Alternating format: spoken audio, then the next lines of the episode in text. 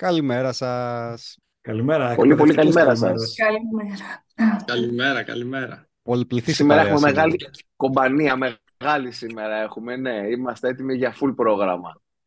Ε, στην παρέα μας σήμερα για ακόμα μία φορά είναι ο κύριος Δεμέτζος, ε, ο οποίος έχει ξαναβερθεί κοντά μας στο Pharmabubble, αλλά έχουμε και δύο κυρίες σήμερα μαζί μας, την κυρία Πόπη Χαραμή και την κυρία Βίκη Τσαντίλα, ε, οι οποίες είναι εδώ για να μιλήσουμε για το, την, ε, φ- την ε, Health Expo που θα γίνει την επόμενη εβδομάδα και στα πλαίσια αυτής το Pharmacy Management έχει κάνει μια έρευνα η οποία στην πραγματικότητα είναι μια επανάληψη της έρευνας που είχε γίνει το 2016 πάλι από την Ελληνική Φαρμακευτική Εταιρεία και η οποία καταγράφει τις ανάγκες ε, των ε, φαρμακοποιών συνολικά ε, σε εκπαίδευση και πόσο ευχαριστημένοι είναι από αυτά που γνωρίζουν και τι άλλο θα θέλουν να μάθουν. Και θα έχει Ηλία. πολύ ενδιαφέρον να συζητήσουμε, ναι. Ηλία, νομίζω ότι ο κύριος Δεμέτζος δεν χρειάζεται σύσταση στη φαρμακευτική κοινότητα και νομίζω ότι και η κυρία Χαραμή δεν χρειάζεται κάποια ιδιαίτερη σύσταση, αλλά την κυρία Τσαντίλα δεν τη γνωρίζω. Θα μας πεις δυο λόγια. Βεβαίως, ε, εγώ είμαι συνεργάτηδα της κυρίας ε, Χαραμή στην εταιρεία. Ε, συνεργαζόμαστε στα πάντα, στο περιοδικό, στα συνέδρια, στα σεμινάρια που κάνουμε. Είστε φαρμακοποιός; Φαρμακοποιός, ναι. Μμμ. Ε, έχω τελειώσει στην Αθήνα. Ήταν και ο κύριος Δεμέτρος καθηγητής μου. Όλων Ε, μας. ναι. Και, μ, ναι, αυτά είναι ολίγη. Εμάς παρεπιπτόντως ο κύριος Δεμέτσο δεν ήταν καθηγητής μας στη φαρμακευτική τεχνολογία. Πρέπει να ήταν στη φαρμακογνωσία όταν ήμασταν εμείς. Σωστά το λέω. Ναι, Ε; ε, έχουμε μεγαλώσει πολύ, Ηλία. Indeed. Είμαι Ωραία, πολύ ήδη ωραία. 22 χρόνια στη φαρμακευτική τεχνολογία. Φαντάσου και άλλα 17 στη φαρμακογνωσία. Και εγώ 22 χρόνια κοινοτικός φαρμακοποιός από τότε Ποποφίτσα, οπότε σας πρόλαβα στο μετέχνιο ουσιαστικά. Και, και, και αν μου επιτρέπετε μέρος, το μισό διδακτορικό μου που έγινε στη Γαλλία ήταν πάνω στη φαρμακευτική χημεία. Δηλαδή έχω περάσει και από τους τρεις ε, τομείς ε, της φαρμακευτικής επιστήμης. Μια χαρά. Κυρία Τσαντίλα, να ρωτήσω κάτι. Ε, γιατί Βεβαίως. σας κέρδισε ε, η κυρία Χαραμή και όχι κάποιο άλλο setting επαγγελματικό, όπως ας πούμε, για παράδειγμα, βλέπετε σε φαρμακείο ή σε βιομηχανία ή οπουδήποτε αλλού; Πώς, Ε, ε, Κοιτάξτε, να σας πω, δεν το είχα σκεφτεί η αλήθεια είναι σαν καριέρα στην αρχή, αλλά προέκυψε και δεδομένου ότι εμένα μου άρεσε πάντα η συγγραφή κειμένων, ε, κάπως έτσι ξεκίνησε με την κυρία Χαραμή. Ε, αρχικά της είχα στείλει κάποια κείμενα, της άρεσαν πολύ και σιγά σιγά ε, μπήκα και σε άλλα κομμάτια, όπως τα Εκείνη την συνέδρια. περίοδο δου- δουλεύατε αλλού όταν ξεκίνησατε να στέλνετε μηνύματα, ε, στα, τα, τα κείμενα αυτά; Είχα, ναι, είχα δουλέψει και σε φαρμακείο για λίγο καιρό βέβαια. Ε, ναι, ήξερα ότι ήθελα να κάνω κάτι διαφορετικό ε, και επιδίωξα αυτό και μ, έτσι προέκυψε η συνεργασία αυτή. Αμέσως με πήρε η κυρία Χαραμή, οπότε λέω εδώ, εδώ πρέπει να πάω. Τέλεια. Πάρα πολύ όμορφα. Όμορφα. Όμορφα. Ο κύριος Πώς θα Δεμέντος, η σε- αλήθεια είναι ότι μπορεί να μην χρειάζεται, πώς το λένε, παρουσίαση και συστάσεις, Συστάσεις. γιατί τον ξέρουμε όλοι, αλλά φάνηκε προφανώς από κάποια πράγματα που δημοσιοποιήσαμε τον τελευταίο καιρό ότι η ΕΦΕ χρειάζεται ένα φρεσκάρισμα στη μνήμη των κοινοτικών φαρμακοποιών για το τι είναι και τι κάνει. Οπότε η πρότασή μου είναι καθώς ε, η ΕΦΕ θα κάνει μια ημερίδα στο συνέδριο το Health Expo την επόμενη εβδομάδα ε, και έχει κάνει κι άλλες βέβαια, αλλά είναι μια πολύ καλή ευκαιρία ε, να κάνουμε έτσι μια μικρή ανασκόπηση για το τι είναι η ΕΦΕ, τι σκοπούς έχει, τι κάνει, τι προτίθεται να κάνει και τα σχετικά, για να φρεσκάρουμε λίγο τη μνήμη των φαρμακοποιών και να ξεκαθαρίσουμε ποια είναι η ΕΦΕ. Ε, κύριε Δεμέτζο, λόγος σε εσάς. Ε, ναι, ναι, ε, θα θέλατε να πω μερικά πράγματα για την ΕΦΕ τώρα. Ε, Ας ξεκινήσουμε με αυτό, κύριε Δεμέτζο. Κα- Κάντε full, από εκεί, από το full screen και ας ξεκινήσουμε από αυτό. ε, ωραία. Ε, νομίζω βλέπετε τώρα την οθόνη Μμμ. και την αλλαγή της οθόνης. Μια χαρά. Ε, λοιπόν, Ελληνική Φαρμακευτική Εταιρεία, ε, δεν θα, μερικά slides θα σας δείξω. 1874 στην ε, αίθουσα του Φιλολογικού Συλλόγου Παρνασσός ιδρύεται η, φαρμακε, η Φαρμακευτική Εταιρεία, η οποία μετονομάζεται σε Φαρμακευτική Ενελάδη Εταιρεία. 1932 ιδρύεται η Ελληνική Φαρμακευτική Εταιρεία. Το πρώτο διοικητικό συμβούλιο ήταν ο καθηγητής Εμμανουήλ Εμμανουήλ, ε, μια μεγάλη προσωπικότητα στον χώρο της φαρμακευτικής επιστήμης, ακαδημαϊκός και πρόεδρος της Ακαδημίας Αθηνών. ε, ο οποίος έχει βγάλει και τρία μεγάλα συγγράμματα τα οποία αφορούν, ε, είναι χίλιες σελίδες το καθένα, φαρμακευτική τεχνολογία, φαρμακολογία και ιστορία της φαρμακευτικής, τα οποία δεν κυκλοφορούν εύκολα, αλλά μπορεί κάποιος να τα, να τα βρει. Αντιπρόεδρος ο καθηγητής Σταθόπουλος, Αναλογίδης, ο κριτικός, καθηγητής φαρμακογνωσίας και ε, άλλοι συνάδελφοι, οι οποίοι υπήρχαν ο Μπακάκος, Αντωνάτος, ο Κατσανάκης, το σημερινό Διοικητικό Συμβούλιο της ΕΦΕ, το οποίο προέκυψε από τις πρόσφατες εκλογές πριν 10 ε, περίπου ημέρες, πρόεδρος ο Κωνσταντίνος Δεμέτσος και αντιπρόεδροι η Ελένη Σκαλτσάκη, η Σοφία Χατζιαντονίου, Γενική Γραμματέας η κυρία Χίνου, ταμείας ο Νικόλαος Ναζίρης και σύμβουλοι Κωνσταντίνος Γαρδίκης, Κωνσταντία Γκρέκο, Αγγελικής Χιαμίδη, Ηλίας Κατσόγιανης, ενώ η κυρία Βασιλική Τσαντήλα έχει ε, εκλεγεί ως ειδική γραμματέας και θα συμμετέχει στα διοικητικά συμβούλια. Το 2012 κάνουμε μια, ένα άλμα, η ΕΦΕ γίνεται μέλος Ευρωπαϊκής Ομοσπονδίας Φαρμακευτικών Επιστημών, ε, ε, γίνεται η συνεδρίαση και αποδοχή ε, της εταιρείας μας στο εξωτερικό, ενώ την ίδια χρονιά γιορτάζουμε τα 80 χρόνια από την ίδρυση της εταιρείας και ο πρόεδρος της εταιρείας των Ευρωπαϊκών Επιστημών, της Ομοσπονδίας Φαρμακευτικών Επιστημών, έρχεται στην Ελλάδα και στην κεντρική αίθουσα του Πανεπιστημίου Αθηνών κάνουμε τη μεγάλη εκδήλωση. Από εκεί και πέρα αρχίζει ένας καταιγισμός εκδηλώσεων της ελληνικής φαρμακευτικής εταιρείας ε, με ομιλίες, με σημαντικούς ε, επιστήμονες όπως η κυρία Γιαμαρέλου, ο κύριος Φέσας από την Ιταλία, ο κύριος Δανέζης, ο σημερινός πρόεδρος του Δημόκριτου, ο κύριος Γιώργος Νούνεσης, ενώ ε, το 2014 ε, έχουμε άλλη μια μεγάλη εκδήλωση, ενώ συνεχίζονται ενδιάμεσες εκδηλώσεις ε, και την ίδια χρονιά έχουμε πάλι ένα σύνολο εκδηλώσεων σε φαρμακευτικούς συλλόγους στην Ελλάδα,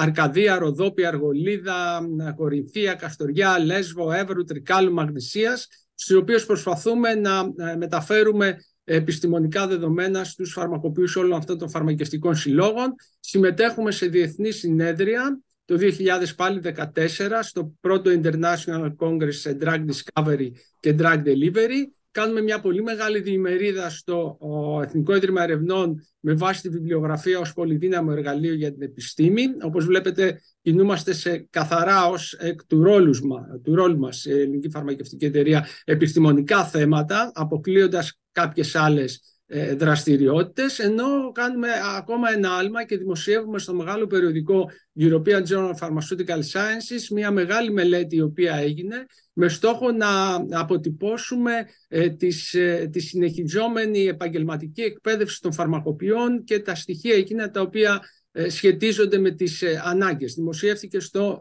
μεγάλο αυτό περιοδικό των φαρμακευτικών επιστημών. Ε, τα γραφεία της ΕΦΕ, τα οποία είναι ιδιόκτητα, βρίσκονται στην Εμμανουήλ Μπενάκη 30.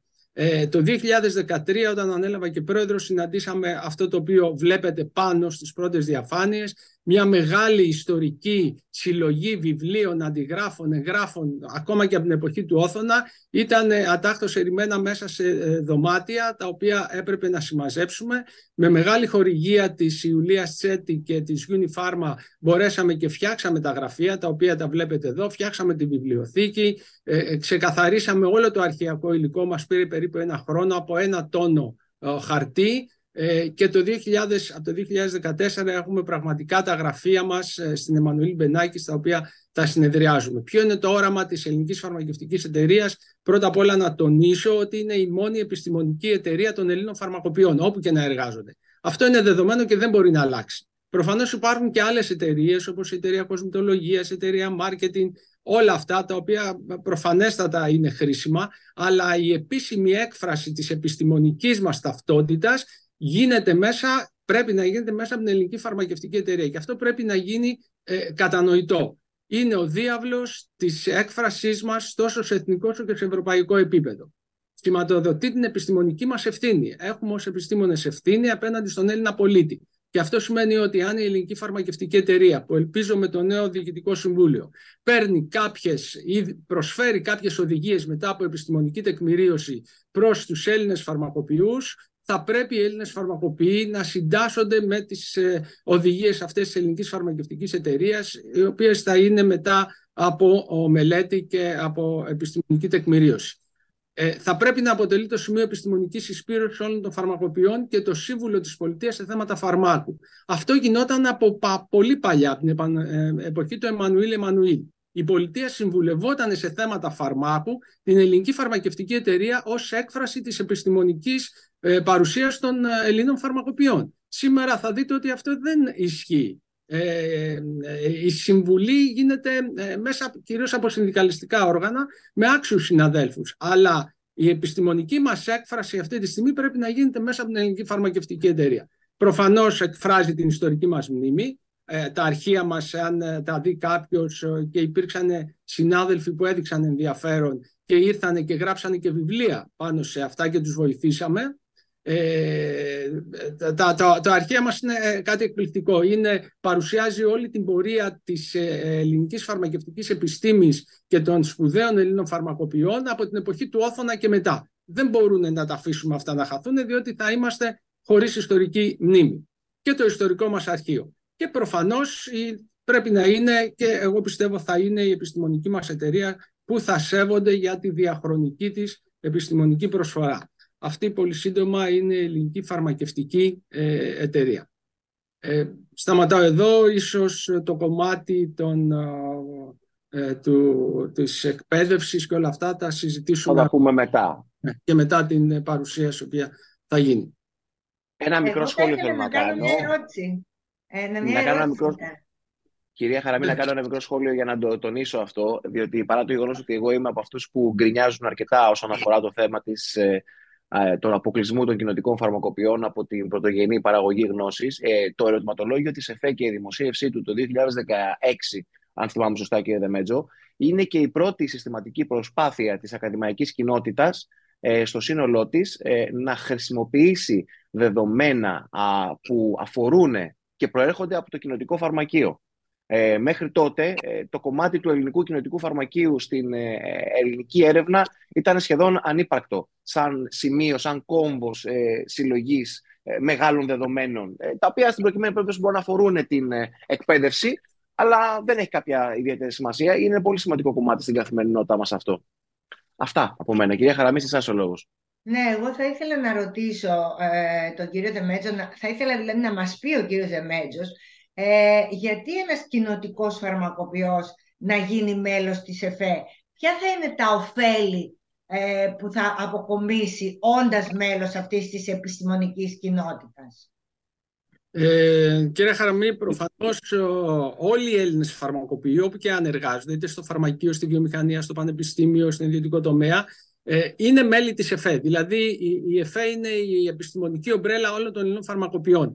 Ε, το να γίνει κάποιος μέλος στην ελληνική φαρμακευτική εταιρεία είναι μια τυπική διαδικασία για να μπορούμε να επικοινωνούμε πιο εύκολα μαζί του. Ε, ε, αυτό σημαίνει ότι πρέπει να γραφεί και να μπει στα μητρώα τα οποία αυτή τη στιγμή θα ξαναενεργοποιήσουμε ε, με το νέο Διοικητικό Συμβούλιο ηλεκτρονικά ώστε να γνωρίζουμε ποιοι ακριβώς είναι εγγεγραμμένοι. Ήταν πάνω από 700 περίπου άτομα ε, κυρίως κοινοτική φαρμακοποίηση. Ποια μπορεί να είναι το πλεονέκτημα; Πρώτα το πλεονέκτημα πρέπει ε, να, να, να, να είναι αυτό εδώ το δεύτερο το οποίο βλέπετε στην οθόνη. Σηματοδοτεί την επιστημονική μας ευθύνη απέναντι στον Έλληνα πολίτη. Που σημαίνει ότι έχω ε, ένα επιστημονικό όργανο το οποίο αυτή τη στιγμή εγώ ακολουθώ τις οδηγίες του και συντάσσομαι ε, όπως όλοι οι φαρμακοποιοί οι Έλληνες τον, η πλειοψηφία στο κοινοτικό φαρμακείο απέναντι σε μια οδηγία. Παράδειγμα, ε, οι εμβολιασμοί,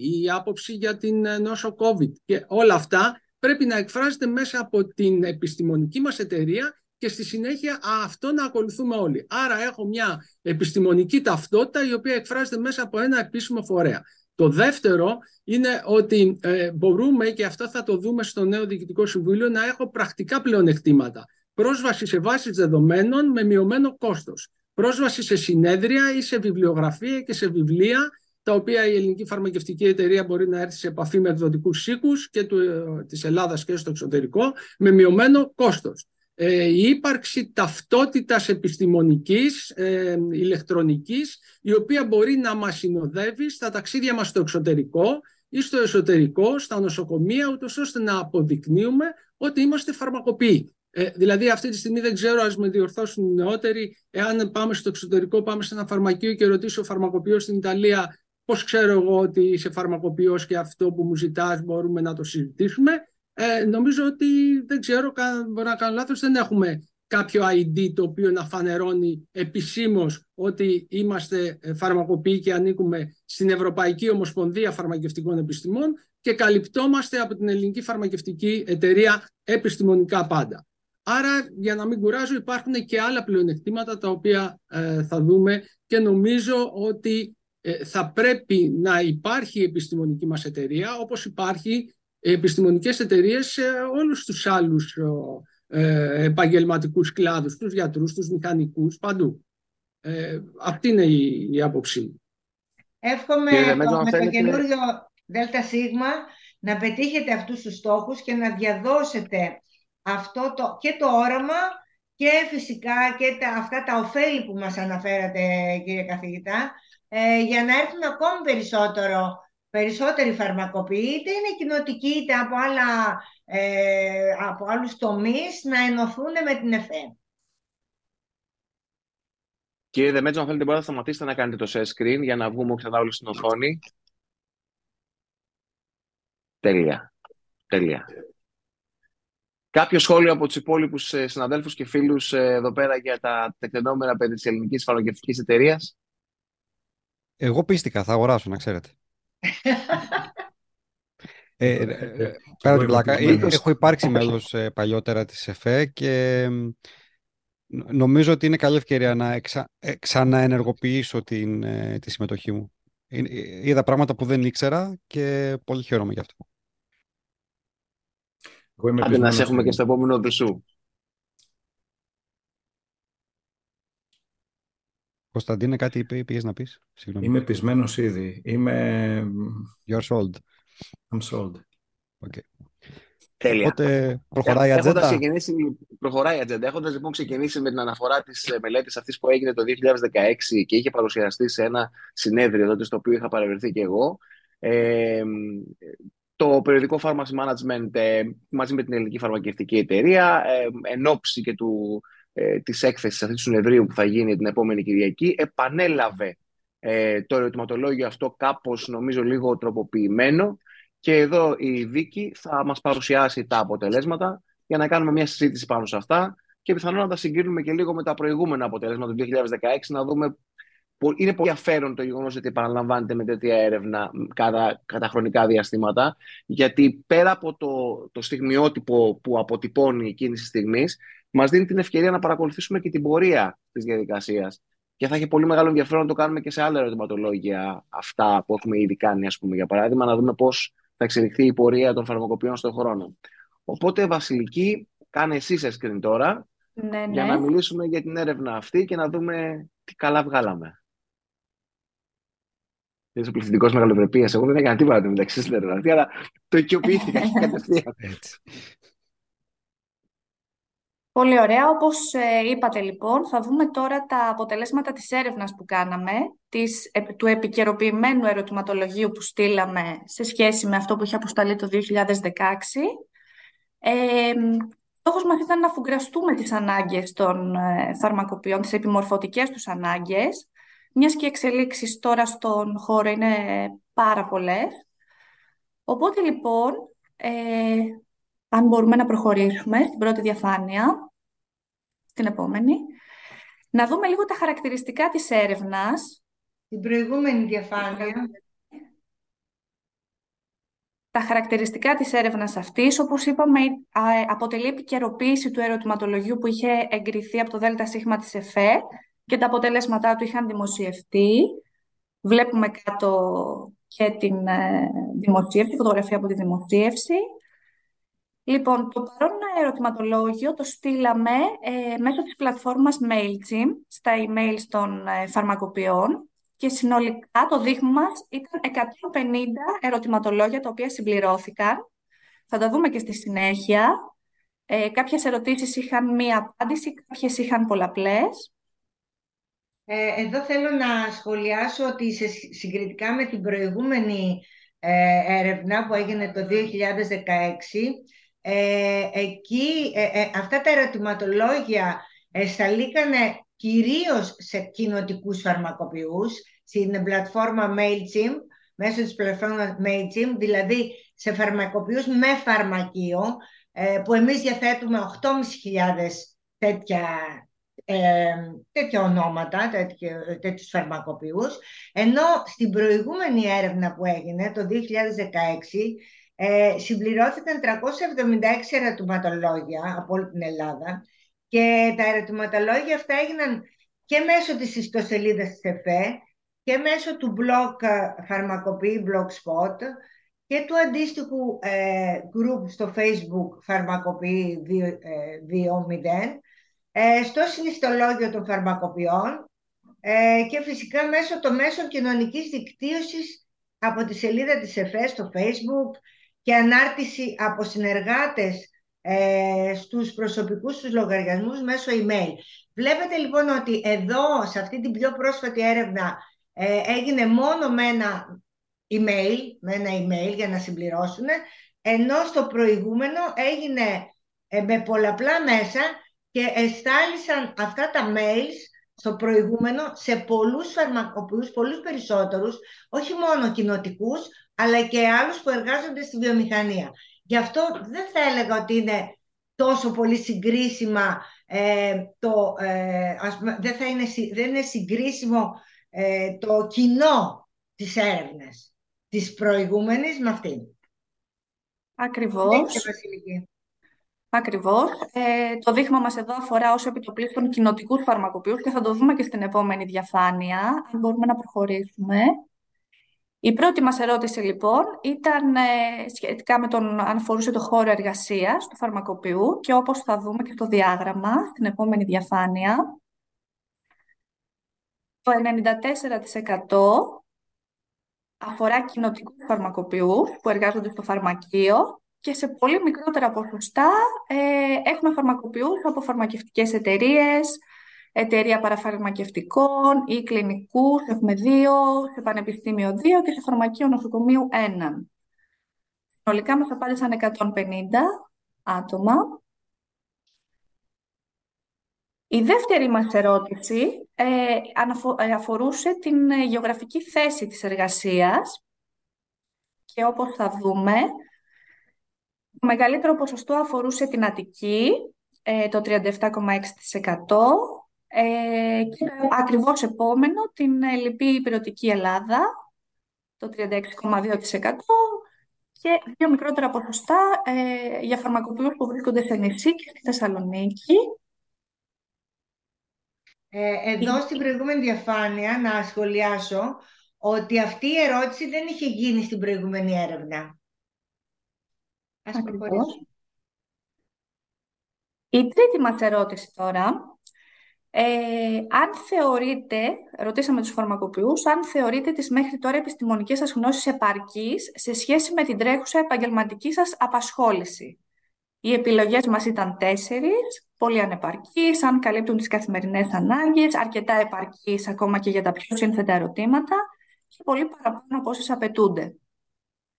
Εδώ λοιπόν το μεγαλύτερο ποσοστό μας απάντησε ότι καλύπτουν τις καθημερινές ανάγκες. Στη συνέχεια, το επόμενο μεγαλύτερο ποσοστό είναι ότι ήταν, είναι αρκετά επαρκής ακόμα και για τα πιο σύνθετα ερωτήματα. Μικρότερα ποσοστά, ε, πολύ παραπάνω από όσους απαιτούνται, το 13,3% και πολύ ανεπαρκής, το 4,7%, ένα μικρό ποσοστό. Ε, εδώ θα αναφέρω λίγο τα αποτελέσματα της προηγούμενης έρευνας του 2016 σε σχέση με αυτές τις ε, τέσσερις ερωτήσεις. Ε, στο καλύπτουν τις καθημερινές ανάγκες τότε απάντησε το 70%. Ε, στο αρκετά επαρκής ακόμα και για τα πιο σύνθετα ερωτήματα, τα πιο δύσκολα ερωτήματα, ενώ εδώ σε αυτή την πρόσφατη έρευνα έχουμε 29,3, ε, τότε απάντησαν 17% αυτό σημαίνει ότι οι φαρμακοποιοί εκπαιδεύονται, ε, είναι πολύ πιο κατηρτισμένοι, ακόμη και στα πιο σύνθετα ερωτήματα. Ε, στην ερώτηση πολύ παραπάνω από όσες απαιτούνται ε, ενώ στο προηγούμενο, στην προηγούμενη έρευνα μόνο το 4% απάντησε πολύ παραπάνω από όσα απαιτούνται, ενώ στην πρόσφατη έρευνα 13,3%. Αυτό επιβεβαιώνει αυτά που είπα και προηγουμένως και στο πολύ ανεπαρκής εδώ μόνο το 4,7% απάντησε ε, πολύ ανεπαρκής αυτή την πρόσφατη έρευνα, ενώ ε, στην προηγούμενη έρευνα ε, το 1%. Βέβαια, να σημειώσω ότι η προηγούμενη έρευνα είχε 376 απαντήσεις, ενώ αυτή μόνο 150. Ακριβώς. Ε, και η επόμενη μας ερώτηση ε, ήταν ε, πιο συγκεκριμένη. Ποιους τρόπους επιλέγετε για να ενισχύσετε τις γνώσεις σας; Εδώ θέλαμε να δούμε ακριβώς ποια είναι τα μέσα τα οποία ε, είναι πιο δημοφιλή για την, ε, που αναζητούν πληροφορίες οι φαρμακοποιοί, από πού επιμορφώνονται. Η πρώτη μας επιλογή λοιπόν ήταν πανεπιστημιακές σπουδές μεταπτυχιακού ή μεγαλύτερου επίπεδου, εκπαιδευτικά σεμινάρια ή συνέδρια, διαδίκτυο, site, social media και newsletters, επιστημονικά βιβλία και περιοδικά, ό,τι αφορά έντυπο δηλαδή, και άλλο. Εδώ λοιπόν ε, βλέπουμε μια κατανομή, ε, επειδή η ερώτηση ήταν πολλαπλών επιλογών, επί του συνόλου των απαντήσεων, των επιλογών, όπου ήταν 360, ε, βλέπουμε ότι οι περισσότερες απαντήσεις αφορούν το διαδίκτυο, πολύ κοντά ωστόσο με τα εκπαιδευτικά σεμινάρια ή συνέδρια. Στη συνέχεια έχουμε τα επιστημονικά βιβλία και περιοδικά, τα έντυπα δηλαδή, αμέσως μετά τις πανεπιστημιακές σπουδές και στο τέλος ένα πολύ μικρό ποσοστό, λίγες απαντήσεις για το άλλο. Ε, εδώ θα ήθελα να σχολιάσω ότι ε, ενώ στην προηγούμενη ε, έρευνα ε, πολύ πολύ μικρότερο ποσοστό απάντησε ότι είναι το διαδίκτυο, ο τρόπος ε, πληροφόρησης, εδώ κυριαρχεί το διαδίκτυο σε αυτή την πρόσφατη έρευνα όσον αφορά το μέσο που ενημερώνονται οι φαρμακοποιοί. Και φυσικά ακολουθούν με, τον ίδιο ποσοστιαί, με την ίδια ποσοστιαία ανταλογία τα συνέδρια, ε, τα σεμινάρια, τα, ε, τα έντυπα και τα περιοδικά και τα βιβλία. Ε, αλλά εκείνο που κάνει πραγματικά τη διαφορά είναι όσον αφορά το διαδίκτυο.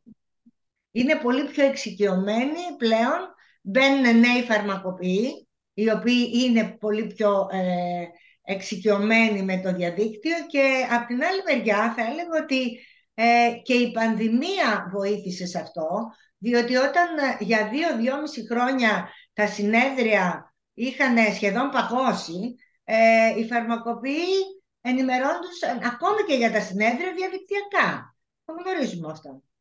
Λοιπόν, ας προχωρήσουμε. Ακριβώς. Ε, είναι άξιο να φοράσω το διαδίκτυο, σε αυτή την περίπτωση ήταν πρώτο. Ε, στην επόμενη ερώτηση... Ε, Αυτή είναι νέα ερώτηση να πω. Νέα δεν ερώτηση. Υπήρχε, ναι, δεν υπήρχε στην προηγούμενη έρευνα. Δεν υπήρχε. Εδώ θέλαμε να δούμε λίγο τι απασχολεί τους ε, φαρμακοποιούς. Ε, όπως θα δείτε κιόλας, η ερώτηση αυτή αφορά τους φαρμακοποιούς ιδιοκτήτες φαρμακείου. Είναι πιο συγκεκριμένη. Ε, ποια είναι λοιπόν η μεγαλύτερη πρόκληση που αντιμετωπίζετε στο επάγγελμά σας στην περίοδο αυτή; Οι ελλείψεις φαρμάκων, η έβρεση προσωπικού, η διαχείριση χρόνου, ανταγωνισμός σε προϊόντα και τιμές ή άλλο; Και όπως θα δούμε στην επόμενη διαφάνεια, το μεγαλύτερο ποσοστό, πάλι επί του συνόλου των απαντήσεων η κατανομή, συνολικές απαντήσεις 325, ε, το μεγαλύτερο ποσοστό ε, αφορά τις ελλείψεις φαρμάκων, ε, το δεύτερο ποσοστό, ανταγωνισμός σε προϊόντα και τιμές. Στη συνέχεια η διαχείριση του χρόνου, η έβρεση προσωπικού και ένα πολύ μικρό ποσοστό για το άλλο. Ε, αυτό δεν, επειδή δεν έχουμε συγκριτικά, ε, αν θέλετε μπορούμε να το σχολιάσουμε αργότερα. Αλλά είναι προφανές ότι οι ελλείψεις απασχολούν σαν πρόκληση ε, τον κοινωτικό φαρμακοποιό σήμερα. Mm-hmm, ακριβώς. Η έκτη ερώτηση λοιπόν, ε, πόσο χρόνο θα μπορούσατε να διαθέσετε για ένα επιμορφωτικό πρόγραμμα σεμινάριο φαρμακευτικής; Και οι επιλογές μας καθόλου έως 4 ε, αναμήνα, από 4 έως 8 αναμήνα ή πάνω από 8 ώρες. Και όπως θα δούμε, το 51% το μεγαλύτερο ποσοστό ε, αφορά την πρώτη επιλογή, όπου ε, είναι από 4 έως 8 ώρες αναμήνα, μπορούν να αφιερώσουν. Το δεύτερο μεγαλύτερο ποσοστό, 35% έως 4 ώρες αναμήνα. Το τρίτο, 11% πάνω από 8 ώρες αναμήνα. Και καθόλου ένα πολύ μικρό ποσοστό, 3%. Εδώ να αναφέρω και τα αποτελέσματα της προηγούμενης έρευνας του 2016.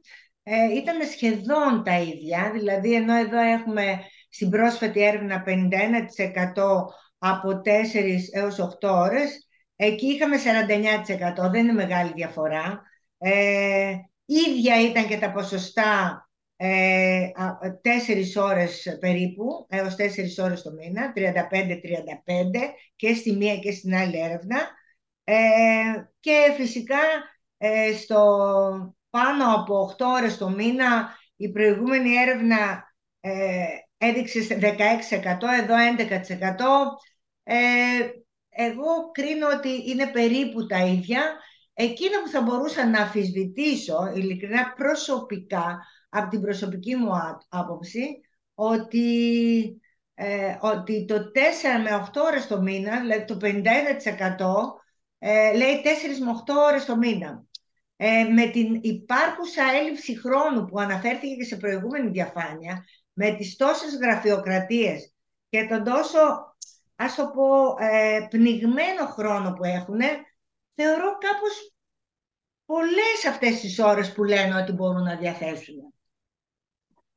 Δικό μου, δική μου ε, άποψη. Ας τη σχολιάσουμε μετά. Πολύ ωραία. Ε, και τέλος, με την τελευταία ερώτηση, ε, όπου ρωτήσαμε ποιο είναι το αντικείμενο που θα σας ενδιέφερε να παρακολουθήσετε. Εδώ είχαμε πολλαπλές επιλογές και οι επιλογές ήταν οι εξής. Ε, φαρμακευτική φροντίδα, ό,τι αφορά δηλαδή τη Συμβουλή Υγείας, υπηρεσίες φροντίδας και πρόληψης, παρασκευή γαλλινικών σκευασμάτων, φυσικά προϊόντα και προϊόντα φυτοθεραπείας, ειδικές γνώσεις εφαρμοσμένης σύνθεσης, ανάλυσης και φαρμακευτικής τεχνολογίας, μάρκετινγκ και διαχείριση φαρμακείου, τεχνικές πωλήσεων και διαπραγμάτευσης, επικοινωνία και διαχείριση πελάτης στον πάγκο του φαρμακείου. Εδώ να ε, προσθέσω ότι οι τρεις τελευταίες ερωτήσεις, δηλαδή τεχνικές πωλήσεων, ε, επικοινωνία και διαχείριση πελάτη και μάρκετινγκ και διαχείριση φαρμακείου, ήταν τρία θέματα τα οποία δεν τα είχε θίξει η προηγούμενη έρευνα. Και όμως, από ό,τι θα δείτε από τις απαντήσεις, ήταν και αυτά, αυτά μέσα στις μεγάλες προτεραιότητες, μέσα στις προτεραιότητες του φαρμακοποιού. Ακριβώς. Ε, βλέπουμε και στο διάγραμμα εδώ. Ε, η πρώτη είναι η φαρμακευτική φροντίδα με 112 απαντήσεις και στη συνέχεια έχουμε το marketing και τη διαχείριση φαρμακείου με 91 απαντήσεις. Τρίτη ε, επιλογή, τεχνικές πωλήσεων και διαπραγμάτευσης, 78 απαντήσεις, πολύ κοντά με την επικοινωνία και διαχείριση πελάτης στον πάγκο, με 77 απαντήσεις. Και στη συνέχεια ακολουθούν η παρασκευή γαλλινικών σκευασμάτων, 64, φυσικά προϊόντα και προϊόντα φυτοθεραπείας με 50, και τέλος ειδικές γνώσεις εφαρμοσμένης σύνθεσης και ανάλυσης, 37 απαντήσεις. Νομίζω λογικό κιόλας, αφού το δείγμα μας αφορούσε πιο πολύ κοινοτικούς φαρμακοποιούς, το μεγαλύτερο ποσοστό του δείγματος. Οπότε. Ναι, εγώ να συμπληρώσω εδώ ότι οι πρώτες τέσσερις ε, ε, θεματολογίες είναι αυτές που πραγματεύεται το περιοδικό φάρμαση μάνασμα και επικοινωνία. Φαρμακευτική φροντίδα, μάρκετινγκ και διαχείριση, τεχνικές πωλήσεων και επικοινωνία και συμβουλή στον πάγκο. Είναι αυτές οι ενότητες, οι θεματικές που πραγματεύεται το Pharmacy Management και όχι μόνο, αλλά και τα συνέδριά μας της Χαραμή ΑΕ. Να δούμε λοιπόν και τα συμπεράσματα που έχουμε γράψει εδώ. Όπως είπαμε, ε, η συντριπτική πλειοψηφία του δείγματος αφορά κοινοτικούς φαρμακοποιούς με το 94%. Η ικανοποιητική επάρκεια γνώσεων, 52,7%, η οποία καλύπτει σε μικρότερο βαθμό την αντιμετώπιση ενός πιο σύνθετου ερωτήματος κατά την καθημερινή πρακτική.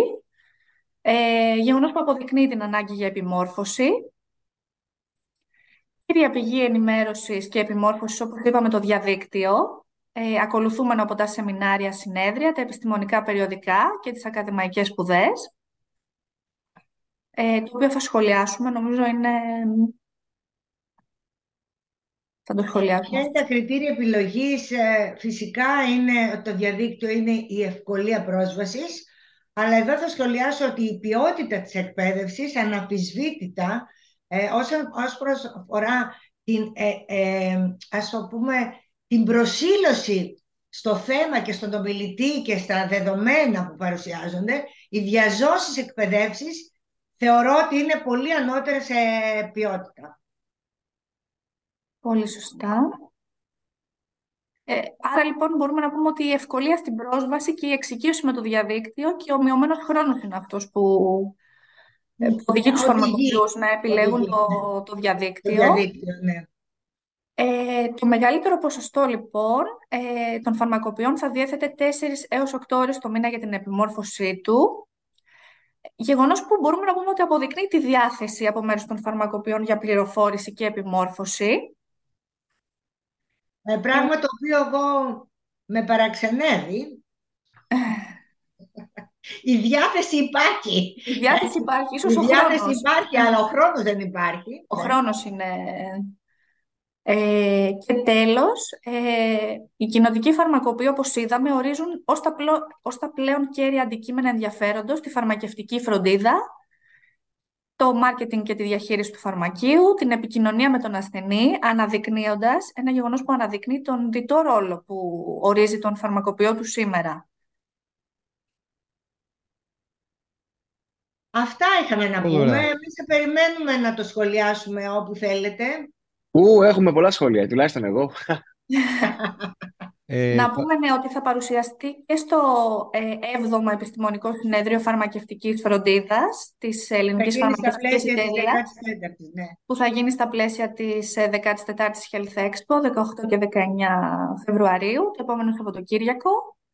Θα γίνει και εκεί μια σύντομη παρουσίαση των αποτελεσμάτων αυτών. Ωραία. Δεν ξέρω, ε, αν έχετε κάποια ερώτηση. Ξεκινάμε. Ηλία, θες να πάρεις τη, την πάσα; Ε, έχω καθίσει και σημειώσεις εγώ, ήμουν πάρα πολύ καλός με αυτή σήμερα. Μπράβο, μπράβο.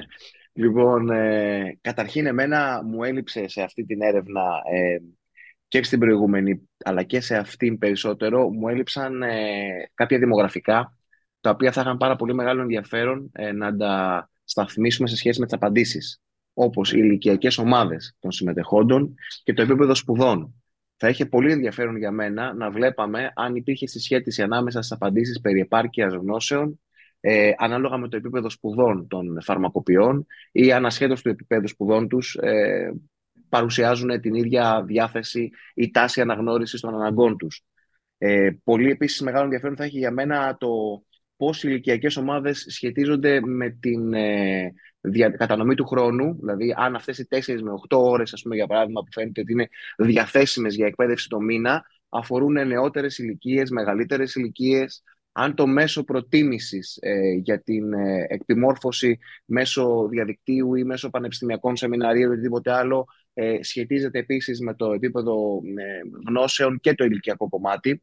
Θεωρώ ότι εάν επιθυμούμε στην πραγματικότητα να προσεγγίσουμε το θέμα πιο στοχευμένα και να φτιάξουμε εκπαιδευτικά προγράμματα που να βοηθήσουν την κοινότητα να πάει ένα βήμα πιο πέρα, πρέπει να είμαστε λίγο πιο χειρουργικά στοχευμένοι. Δηλαδή, πρέπει να καταλάβουμε λίγο καλύτερα την κατανομή του πληθυσμού που απαντάει σε αυτά τα ερωτηματολόγια και με βάση αυτά να δούμε ποιες είναι οι ανάγκες της αγοράς μας και πώς θα στοχεύσουμε και τι ενέργεια και τι πόρους θα ξοδέψουμε προς αυτό.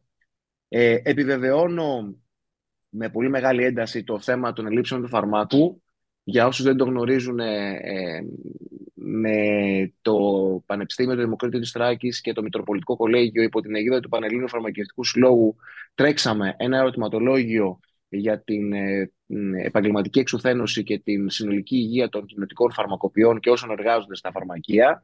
Ε, και μία από τις ερωτήσεις τις ειδικές που είχαμε βάλει μέσα, προκειμένου να συσχετίσουμε τα αποτελέσματα των ερωτηματολογίων με τις συνθήκες εργασιακές των φαρμακοποιών ήταν και τα προβλήματα της καθημερινότητας.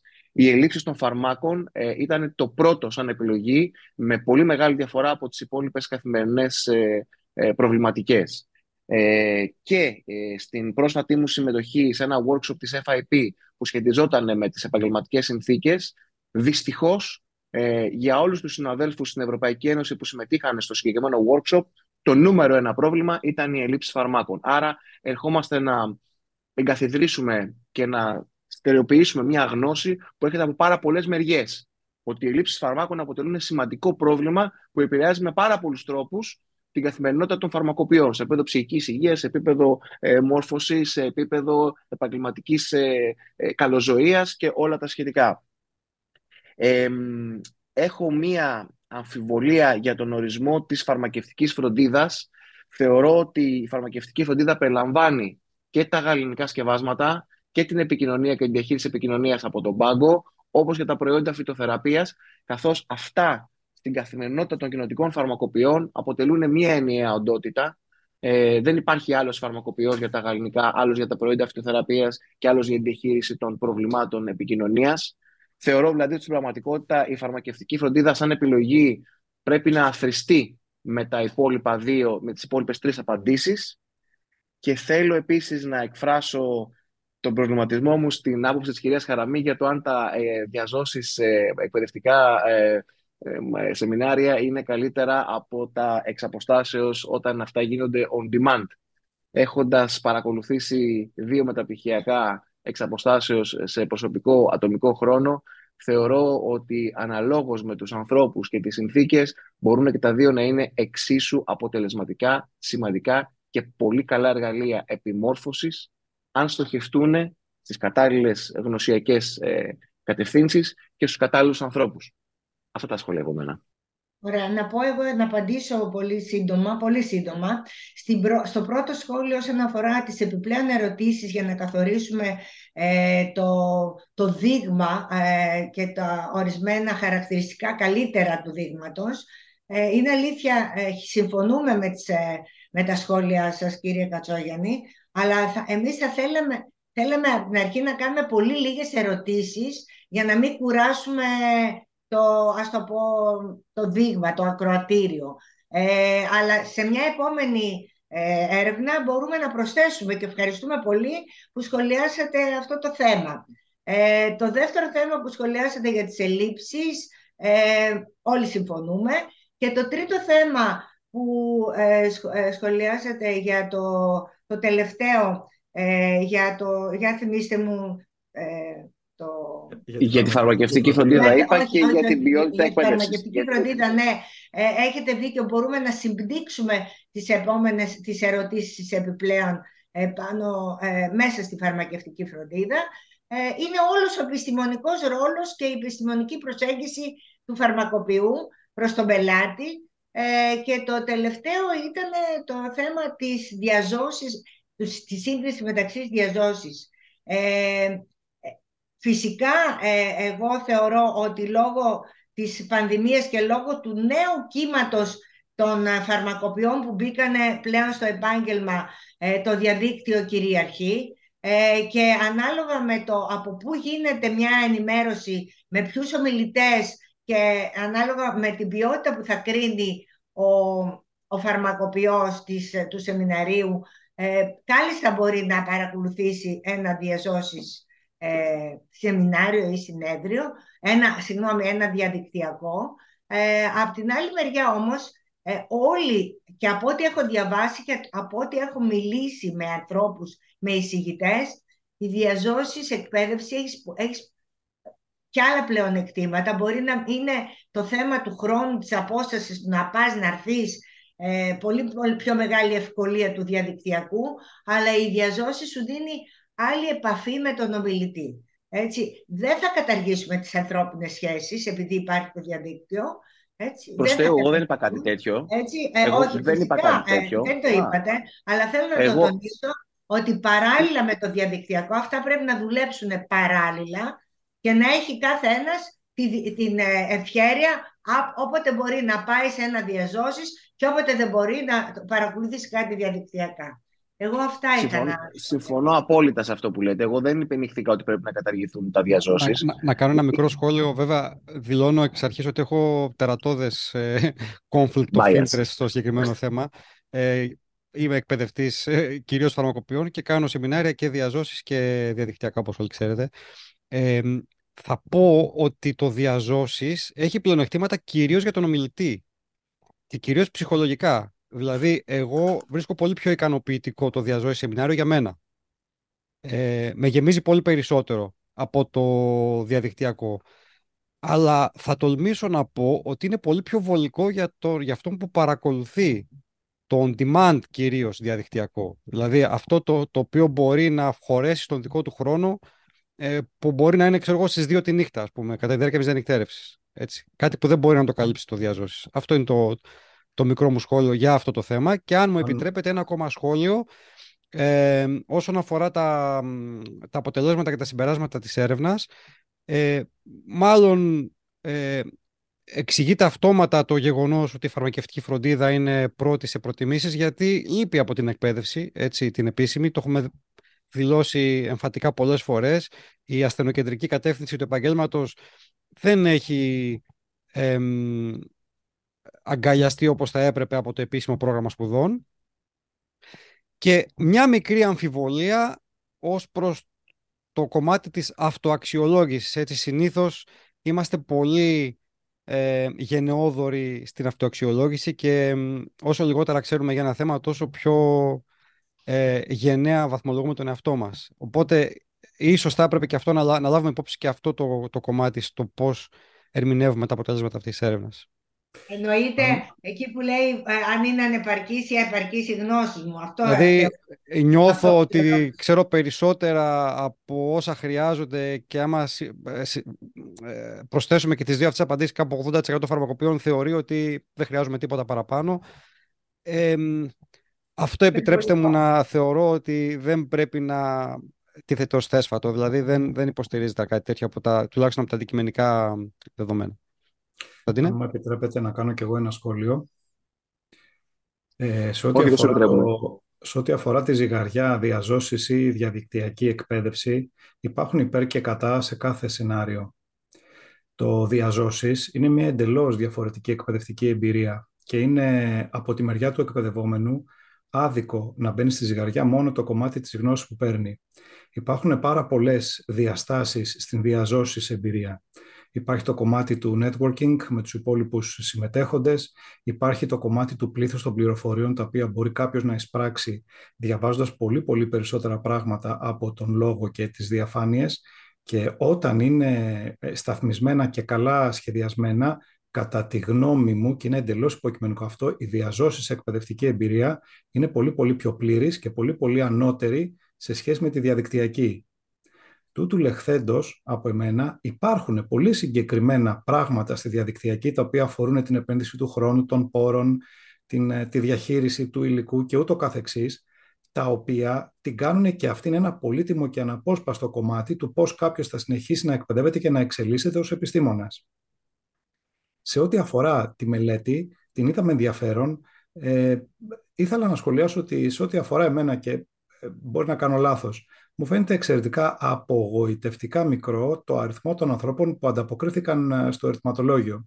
Δηλαδή, από ένα σύνολο μιας επιστημονικής κοινότητας 10.000 φαρμακοποιών, που, που από ό,τι καταλαβαίνω οι 8.500 τουλάχιστον προσκλήθηκαν μέσω ενός mail και αποκρίθηκαν οι 150, θεωρώ ότι υπάρχει εδώ πέρα ένα τεράστιο περιθώριο για βελτίωση, έτσι ώστε και τα αποτελέσματα της έρευνας να είναι πιο κοντά και να πηχούν πράγματα τα οποία θα ορίζουν το τι πρέπει να κάνει ο τάδε ή ο δίνα stakeholder και να βρούμε ποιο τρόπο θα μπορέσουμε να, να ακουστούμε λίγο περισσότερο.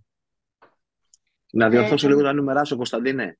10.000 10.000 είναι τα φαρμακεία. Οι φαρμακοποιοί, οι εργαζόμενοι σε φαρμακεία είναι πολύ παραπάνω.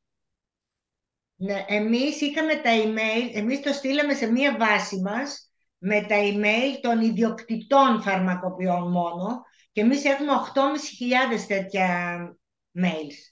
Ε, έτσι, δεν έχουμε από 10.000 φαρμακεία, έχουμε μόνο από 8.500 και τα στείλαμε στους ιδιοκτήτες. Συμφωνώ με τον Δεν είναι λίγα. Ε, δεν είναι λίγα παρόλα αυτά τα 8.500. Ναι, αλλά με λύπη μου είδα ότι ανταποκρίθηκαν και απάντησαν. Βέβαια, μπήκανε μέσα στην έρευνα πολύ περισσότεροι, κλικάρανε, αλλά ολοκληρώσανε τις απαντήσεις οι 150. Και εμείς αυτά παρουσιάσαμε. Και φυσικά το στείλαμε ένα email και μετά επανάληψη σε αυτούς που δεν το άνοιξαν. Ε, ίσως θα έπρεπε να κάνουμε μια πιο, ε, μετά από 10 μέρες να το ξαναστείλουμε. Αλλά επειδή μας πίεζαν τώρα οι χρόνοι, έπρεπε να παρουσιάσουμε λόγω της ημερίδας, που, λόγω του, συνεδρίου που έχουμε, ε, γι' αυτό ε, δεν το ε, επαναλάβαμε. Ε, ίσως ε, πολύ σύντομα, μπορεί μετά από λίγους μήνες, μαζί με την ΕΦΕ, να συντάξουμε ένα νέο ερωτηματολόγιο και να έχουμε την ευκαιρία να παρουσιάσουμε πιο εμπλουτισμένο ε, κοινό και πιο εμπλουτισμένες ερωτήσεις και διευκρινιστικές, κύριε Κατσόγελη. Πάντως, από τη δικιά μου εμπειρία με τα ερωτηματολόγια, διότι έχω χρησιμοποιήσει αρκετά το διαδίκτυο τον τελευταίο καιρό για τέτοιου είδους δραστηριότητες, το response rate είναι πάρα πολύ χαμηλό σε σχέση με αυτό που θα μπορούσε να είναι. Το οποίο υποδηλώνει από μόνο του ω έβριμα αυτό που λέει η κυρία Χαραμή, που αμφισβητεί αν ο φαρμακοποιός έχει διαθέσιμες 4 8 ώρες το μήνα προκειμένου να εκπαιδευτεί, καθότι επί συνόλου, πούμε, για παράδειγμα, προσέγγισης κοινού 10.000 ατόμων επί του πρακτέου, δηλαδή αν καλοσκεφτούμε πώς μπαίνουν στα social media, τι κάνουν, τι κάνουν και τα σχετικά, στο δικό μας ερωτηματολόγιο για την ψυχική υγεία ε, λάβαμε γύρω στις 480 απαντήσεις εκ των οποίων οι legit απαντήσεις, δηλαδή όλες οι απαντήσεις έπρεπε να είναι όπως έπρεπε να ήταν, κοντά στις 380. Δηλαδή είχαμε πάρα πολύ χαμηλό response rate και είχαμε και πάρα πολλά dropouts εξαιτίας του γεγονότος ότι δεν συμπληρώθηκαν σωστά τα ερωτηματολόγια. Άρα και αυτό, όπως είπε ο Κωνσταντίνος, είναι ένα πολύ σημαντικό έβριμα ε, ε, και πάει μάλλον να καθίσει πολύ κοντά σε αυτό που λέει η κυρία Χαραμή υπάρχει, όσον αφορά το ότι αμφισβητεί. Υπάρχει ένας confounder εδώ βέβαια, ενδεχομένως ένα μεγάλο ποσοστό αυτής της αδυναμίας να είναι και περιορισμός του μέσου. Έτσι. Είναι κόπωση, είναι κάποιος λαμβάνει εκατοντάδες emails. Ε, γενικά, Ισχύει. ξέρετε ότι τα email campaigns και στη διαφήμιση δεν έχουν ιδιαίτερα μεγάλο response rate και conversion rate, για να μιλήσω στη γλώσσα σας. Οπότε, ίσως θα ήταν καλύτερη στρατηγική να χρησιμοποιήσετε ταυτόχρονα πολλαπλούς τρόπους διάδοσης του μηνύματος για να καλύψετε αυτήν την αδυναμία. Εγώ που χρησιμοποίησα τα social media δεν είχα πολύ καλύτερο αποτέλεσμα. Και υποτίθεται ότι είχαμε και την αιγίδα του Πανελλήνιου Φαρμακευτικού Συλλόγου. Και, Γι' αυτό λέω ότι θέλει ταυτόχρονα πολλά κανάλια. Πολλά κανάλια. Όπως εκτός από τα email και το Ταυτόχρονα email, ταυτόχρονα social media, ενδεχομένως, δεν μπορώ να σκεφτώ τώρα, μπορεί να είναι Viber, μπορεί να είναι SMS, μπορεί να είναι οτιδήποτε ε, ε, είμαι σίγουρος ότι ένα μεγάλο ποσοστό αυτών που δεν απάντησαν απλά το ξέχασαν. Ακριβώς. Ναι. Ε, Πάντως είναι, θέμα δεν Υπάρχουν, δεν υπάρχουν εύκολες λύσεις. δηλαδή πρέπει να βρεις την ισορροπία ανάμεσα στο να γίνεις ενοχλητικός και στο να γίνεις ε, ορατός. Έτσι. δεν είναι εύκολη η απάντηση. Ε, Εμείς προσδοκούσαμε περίπου χίλιες απαντήσεις. Ε, για το συνέδριο για τη 14η Health Expo που γίνεται 18-19 ε, του μήνα το επόμενο Σαββατοκύριακο, εμείς στείλαμε επανειλημμένα newsletters και σε social media και σε όλα μας τα μέσα και τώρα παίρνουμε, είμαστε στη φάση που παίρνουμε τηλέφωνο. Το πιστεύετε ότι ένα 20% λέει δεν το είδα, δεν το ξέρω, ποιο είναι το πρόγραμμα, ποιο Φυσικά είναι το πιστεύω. Ε, είναι το αναμενόμενο. Δεν τα βλέπουν, δεν τα βλέπουν, γιατί παίρνουν αυτό που είπε, είπατε κύριε Κλιμεντίδη, ότι παίρνουν πληθώρα mail και δεν τα ανοίγουν, δεν έχουν το χρόνο να τα δουν όλα. Γι' αυτό κάνουμε και εμείς και τα τηλέφωνα. Και μετά τους στέλνουμε προσωπικά πια την πρόσκληση ε, με email για να τη δούνε. Την πρόσκληση και το πρόγραμμα. Είναι λοιπόν και αυτό μια πρόκληση της εποχής πώς πρέπει να το αντιμετωπίσουμε Έτσι, προκειμένου να είναι δούμε. Ο χρόνος, ο χρόνος, ο χρόνος. Δεν έχουν χρόνο. αυτό είναι ξέρετε δεν είναι τόσο πολύ θέμα χρόνου, είναι θέμα πολυδιάσπασης.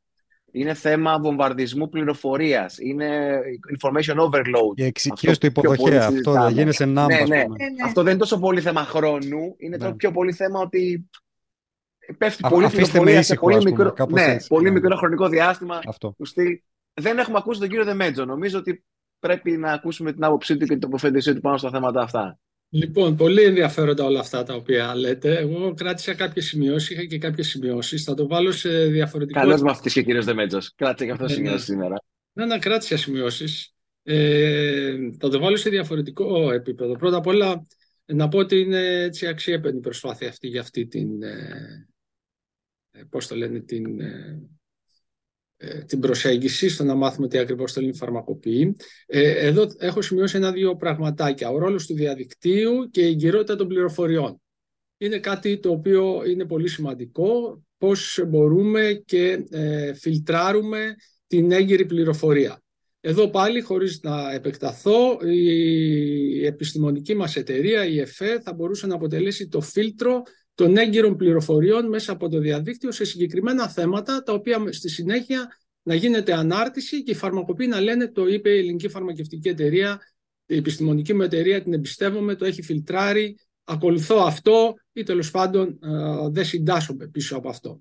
Ε, αυτό είναι το ένα. Το δεύτερο είναι ε, ε λαμβάνοντας υπόψη αυτά τα οποία ε, διαμείβονται στην Ευρώπη και στην Αμερική, αλλά κυρίως στην ε, Ευρώπη μέσω της ε, Ευρωπαϊκής Ακαδημίας Επιστημών και Τεχνών που είμαι ακαδημαϊκός και παίρνω πάρα πολύ, έτσι, πολύ καλή πληροφόρηση και πληροφορία. θα πρέπει να, να, να, να ενημερώσω ότι αυτή τη στιγμή και το ξέρουμε όλοι υπάρχει μια αύξηση στην επιστημονική γνώση η οποία είναι γεωμετρική αύξηση. Δηλαδή συνεχώς η, η επιστημονική γνώση αυξάνεται πρέπει να λάβουμε υπόψη μας ότι η αύξηση της επιστημονικής γνώσης οδηγεί σε αυτό το οποίο λέγεται αντίσταση στη γνώση. Δηλαδή η κοινωνία ε, επειδή δεν μπορεί να διαχειριστεί όλη αυτή την πληροφορία, δεν ξέρει ποια είναι η έγκυρη, ε, το εύκολο για αυτή είναι να αντισταθεί στη γνώση, να πει όχι. Το είδαμε μέσα στα εμβόλια και στον κορονοϊό. Αυτό λοιπόν με βάση τα policy papers τα οποία επεξεργαζόμαστε στην Ευρωπαϊκή Ακαδημία οδηγεί σε ένα αρνητικό αντίκτυπο λήψης αποφάσεων. Δηλαδή το να πάρουμε αποφάσεις χωρίς η κοινωνία να έχει κατανοήσει τι ακριβώς συμβαίνει λόγω της αντίστασης που έχει στη γνώση ως άμυνα μπορεί να δημιουργεί πρόβλημα στην κοινωνική συνοχή. Και αυτό παρουσιάστηκε, τα είδαμε όλα αυτά. Άρα εκείνο το οποίο απαιτείται είναι η αποκατάσταση στην εμπιστοσύνη ε, αποκατάσταση εμπιστοσύνης στην επιστήμη. Εδώ έρχεται ο φαρμακοποιός τώρα, ο οποίος παίζει ένα πολύ σημαντικό ρόλο για την κοινωνική συνοχή και την αποκατάσταση της εμπιστοσύνης στην επιστήμη μέσα στην κοινωνία. Ποιος είναι ο ρόλος του αυτός; Η μεταφορά της έγκυρης επιστημονικής γνώσης και όχι όλων αυτών που διαβάζουν στο, οι, οι συμπολίτες μας στο διαδίκτυο μέσα από τα, το, τη δική του ε, ενημέρωση. Άρα εκείνο το οποίο προέχει είναι η επιστήμη και σας ε, το μεταφέρω μετάφραση του policy paper το οποίο δημοσιεύτηκε και στα ελληνικά στο περιοδικό επίκαιρα της Ευρωπαϊκής Ακαδημίας που λέει η επιστήμη ως βάση ορθή λήψης αποφάσεως είναι το ζητούμενο για την κοινωνία. Και αυτό μέσα περιλαμβάνει την εκπαίδευση ε, και των φαρμακοποιών και βέβαια και άλλων ομάδων. Άρα εδώ μπαίνουν πάρα πολύ σοβαρά ε, ζητήματα. Και το τελευταίο που θέλω να πω πάνω σε αυτό το οποίο συζητήσατε, εάν ε, τα, ε, το διαδίκτυο, διαδικτυακά μαθήματα ή διαζώσεις, να θυμίσω ότι ο ανθρώπινος εγκέφαλος ε, έχει εκπαιδευτεί εδώ και μερικά πάρα πολλά εκατοντάδες χρόνια να ζει σε ένα τριδιάστατο περιβάλλον. Δηλαδή να αντιλαμβάνεται παράδειγμα το βιβλίο σε τρεις διαστάσεις και όχι σε ένα επίπεδο. Αυτό βοηθάει στην λήψη τον, ε, και να προσλαμβάνει τις, ε, την εικόνα, τις εμπειρίες και τη γνώση μόνο όταν είναι τρισδιάστατος, τριδιάστατος είναι το σωστό, ο χώρος. Ε, διαφορετικά όταν είναι σε ένα επίπεδο τότε πολύ περισσότερο δυσκολεύεται. Αυτό σας το βάζω για να υποστηρίξω την άποψη ότι η διαζώσεις εκπαίδευση έχει πάρα πολλά πλεονεκτήματα διότι η βιολογία μας βοηθάει σε αυτό αλλά χωρίς να απορρίψουμε την διαδικτυακή γνώση, η οποία έχει άλλα πλεονεκτήματα, τα οποία βοηθάνε και αυτά στο να μπορέσουμε να ε, προσεγγίσουμε ε, τη γνώση μέσα από αυτή τη διαδικασία. Άρα, για μένα, ε, χωρίς να μπω στις λεπτομέρειες της έρευνας, τις οποίες πολύ καλά αναλύσατε, μπαίνουν πολύ σοβαρά ζητήματα που αφορούν ακόμα και την κοινωνική συνοχή, ακόμα και τα θεμελιώδη δικαιώματα του ανθρώπου, τα οποία τα είδαμε, θεμελιώδη δικαιώματα με βάση το χάρτη των θεμελιωδών δικαιωμάτων, μέσα από την αντίσταση στη γνώση, άρα ο φαρμακοποιός μπαίνει ως πυλώνας μεταφοράς έγκυρης επιστημονικής γνώσης, άρα απαιτείται εκπαίδευση ε, σε αυτό το, το, το επίπεδο και τότε νομίζω ότι ο ρόλος του αναβαθμίζεται και εκείνο το οποίο είδα και σχετίζεται με την επικοινωνία, φαρμακευτική φροντίδα, επικοινωνία, marketing, κάπου εκεί το είδα, η επικοινωνία ε, είναι κάτι πάρα πολύ σημαντικό που περιλαμβάνει όλα αυτά τα οποία ε, σας ανέφερα. Ε, αυτά προς έτσι, τροφή προς συζήτηση. Νομίζω ότι είναι πολύ σημαντικά. νιώθω άσχημα διότι... Το καθένα από μόνο του η Ηλία αποτελεί ξεχωριστό κομμάτι της συζήτησης, αλλά νομίζω ότι σε ένα τέτοιο πάνελ πρέπει να τεθούν αυτά και με βάση το τι λέει η Ευρώπη, κυρίως το τι λέει η Αμερική και τι ε, πρέπει εμείς να κάνουμε ε, έτσι σε ένα ανώτερο επίπεδο, αν θέλετε. Θεωρώ ότι οι τοποθετήσει σας, κύριε Δεμέτζο, ήταν φοβερές με την έννοια ότι βάλατε αμέσως ε, με τελείως διαφορετική διάσταση σε όλα αυτά τα τεχνοκρατικά που συζητάγαμε τόση ώρα περί ερωτηματολογίου και θέσατε ένα ποιοτικό χαρακτηριστικό το οποίο είναι νομίζω πάρα πολύ σημαντικό στη συζήτηση. Δεν είμαι σίγουρος ότι θα το είχα σκεφτεί να το βάλω εγώ ή κάποιος άλλος από τους συνδετημόνες μας. Οπότε νομίζω ότι έχουμε ολοκληρώσει το θέμα πολύ καλές απόψεις. Παρ' όλα αυτά, αισθάνομαι λίγο άσχημα, διότι ε, ε, γηπεδοποίησα λίγο στη συζήτησή μας τελικά το θέμα της εκπαίδευσης, διαζώσης ή, ή εξ Η πρόθεσή μου δεν ήταν αυτή. Ε, το πρόβλημα που έχω βιώσει όσον αφορά την ελληνική πραγματικότητα προσωπικά ως εκπαιδευόμενος ήταν ε, η δημιουργία των επιλογών της εξαποστάσεως ε, διεκπαίδευσης. Υπήρχαν φοβερές αντιστάσεις όσον αφορά αυτό, επειδή όντως η, η εκ του εκπαίδευση έχει πάρα πολλά προτερήματα και προ, καλά, καλές αρετές για τον εκπαιδευόμενο και για τον εκπαιδευτή, όπως είπε ο Διαμαντής. Ε, η κοινότητα των εκπαιδευτών έδειξε μεγάλη αντίσταση στο να υιοθετήσει τον τρόπο αυτόν. Ε, εγώ, ε, η συνεισφορά μου στο δημόσιο διάλογο είναι ότι πρέπει να υπάρχει η επιλογή. Όχι ότι πρέπει να καταργηθεί το ένα ή το άλλο να επικρατήσει του άλλου. Πρέπει να είμαστε πιο δεκτικοί σαν εκπαιδευτές, σαν ακαδημαϊκή κοινότητα, στο κομμάτι του να υπάρχει μια βιώσιμη, καλά δομημένη επιλογή και για το κομμάτι της εξαποστάσεως εκπαίδευσης.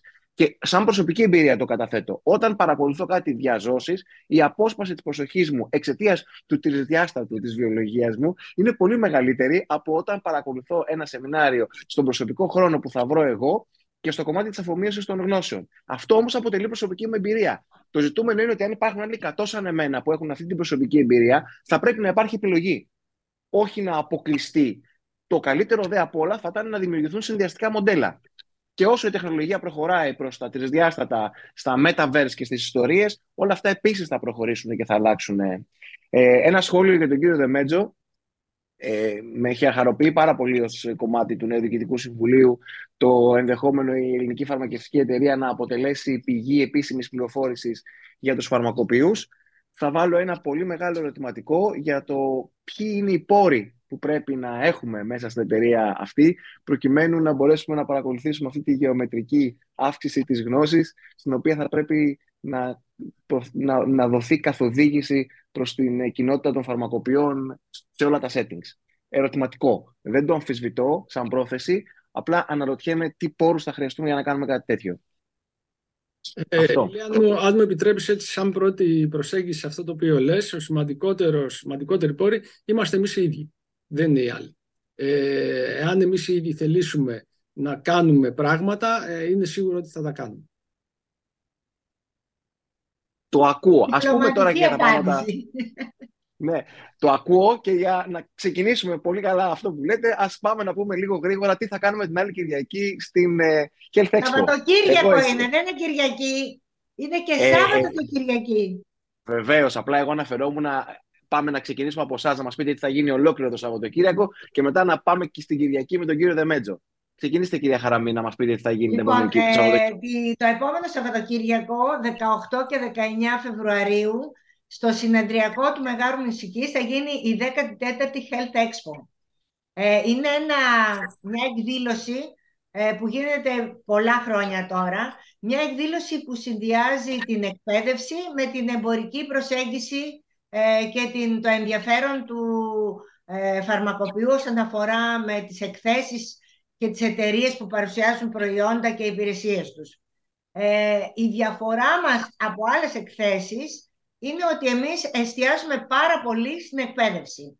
Και γι' αυτό έχουμε ένα πολύ πολύ πλούσιο πρόγραμμα, το οποίο ε, αφενός προσεγγίζει ε, το επιστημονικό, τον επιστημονικό ρόλο της ΕΦΕ και γι' αυτό ε, μαζί με την ΕΦΕ ε, συντάξαμε ένα εξαιρετικό πρόγραμμα, ε, πρόγραμμα ομιλιών ε, στη φαρμακευτική φροντίδα που είναι αφενός για τους κοινοτικούς φαρμακοποιούς αλλά έχουμε και ένα ε, τομέα, ένα μικρό κομμάτι ε, την Κυριακή το πρωί που έχουμε μια πολύ ενδιαφέρουσα ομιλία της ΠΕΦΝΗ, δηλαδή των νοσοκομιακών φαρμακοποιών. Βλέπετε ότι αρχίζουμε και διευρύνεται, και διευρύνεται το κοινό των φαρμακοποιών. Ε, το ξέρετε κύριε Κλιμεντίδη αυτό. Έτσι θα μας έρθετε. Ε, Όχι, δεν θα σας έρθω, δεν μπορώ, αλλά το γνωρίζω. Ωραία, λοιπόν, ε, παράλληλα έχουμε και το επιχειρηματικό ε, εκπαιδευτικό κομμάτι ε, με πάρα πολλές ομιλίες, με, το, ε, με τη συμμετοχή του Οικονομικού Πανεπιστημίου Αθηνών που θα μας κάνει ένα σεμινάριο πάνω στην, στην διαχείριση και στη στρατηγική, του, την επιχειρηματική του φαρμακείου, όπως κάθε χρόνο, που επιμελείται ο, κύριος, ο καθηγητής, ο κύριος Παπαδάκης, και φυσικά πάρα πολλές ομιλίες και στρογγυλά τραπέζια για την εξέλιξη του επαγγέλματος.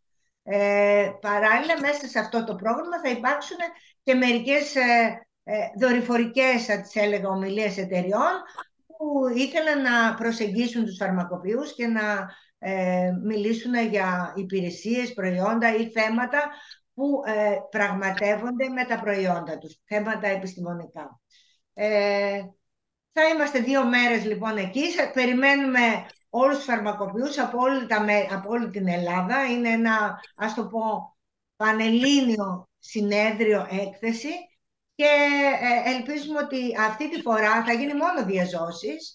Ε, θέλουμε να δούμε εκεί τους φαρμακοποιούς οι οποίοι θα έρθουν και για να ακούσουν διαζώσεις, όπως είπαμε, ε, που όπως, είναι άλλη εμπειρία το διαζώσεις και φυσικά να δούνε και τις εταιρείες, τα, τα περίπτερα, τους συναδέλφους, να ανταλλάξουν απόψεις. Είναι ένα κοινωνικό γεγονός παράλληλα.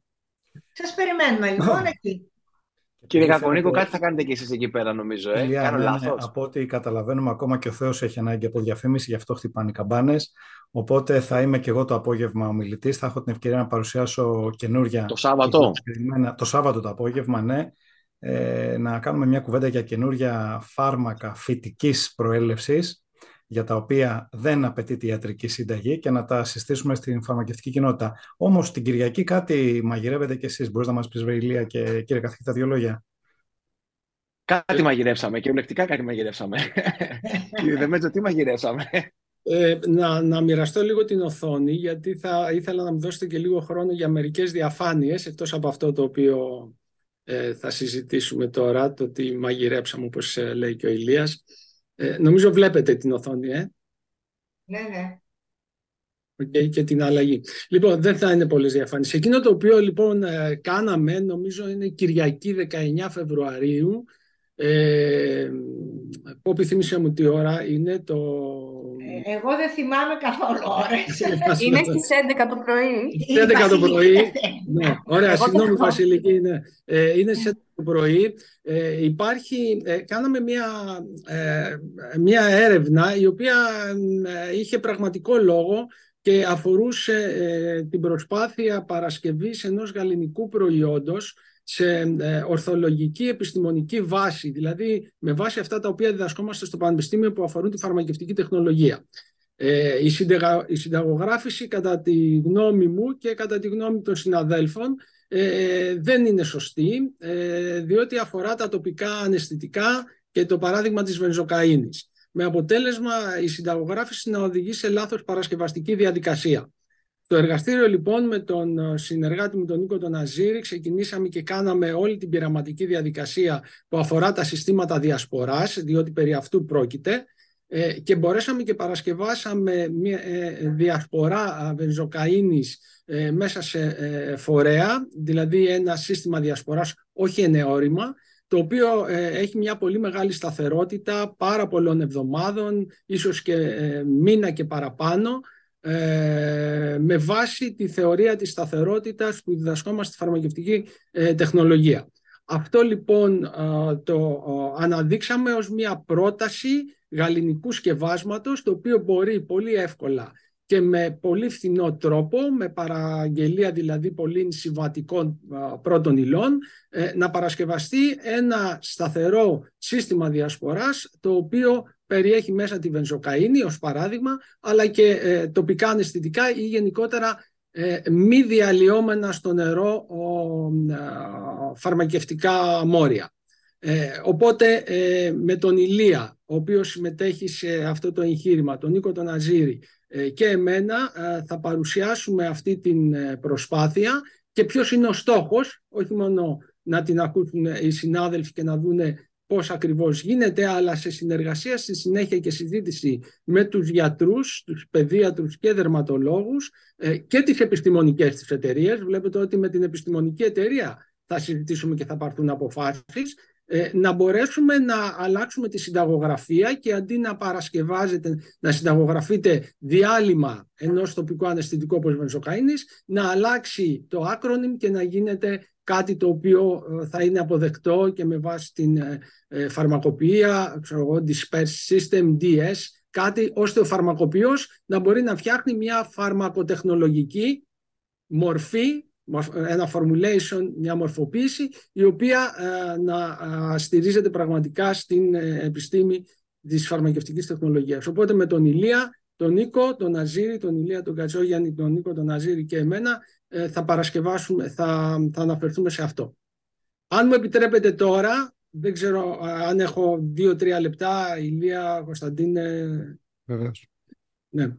Ε, λοιπόν, ε, εκείνο το οποίο είναι πάρα πολύ σημαντικό και το οποίο γίνεται συζήτηση και πάνω σε αυτό σας μετέφερα και αυτό το οποίο χαρακτήρισα ως αντίσταση της γνώσης, αύξηση της επιστημονικής γνώσης, αποκατάσταση της εμπιστοσύνης της κοινωνίας στην επιστήμη και όλα αυτά σχετίζονται με την επιστημονική συνοχή. Τι είναι λοιπόν εκείνο το οποίο χαρακτηρίζεται ως εκπαίδευση; Ε, ε, προφανώς όλοι στο μυαλό μας έχουμε αυτό το οποίο όλοι γνωρίζουμε. Κάποιος μιλάει και κάποιοι ακούνε, κρατάνε σημειώσεις και στη συνέχεια προσπαθούν να τα εφαρμόσουν. Ένα βήμα το οποίο λέει αυτή η διαφάνεια είναι το, η, η, έρευνα, η καινοτομία αλλά και η ε, εκπαίδευση πάνω σε αυτά.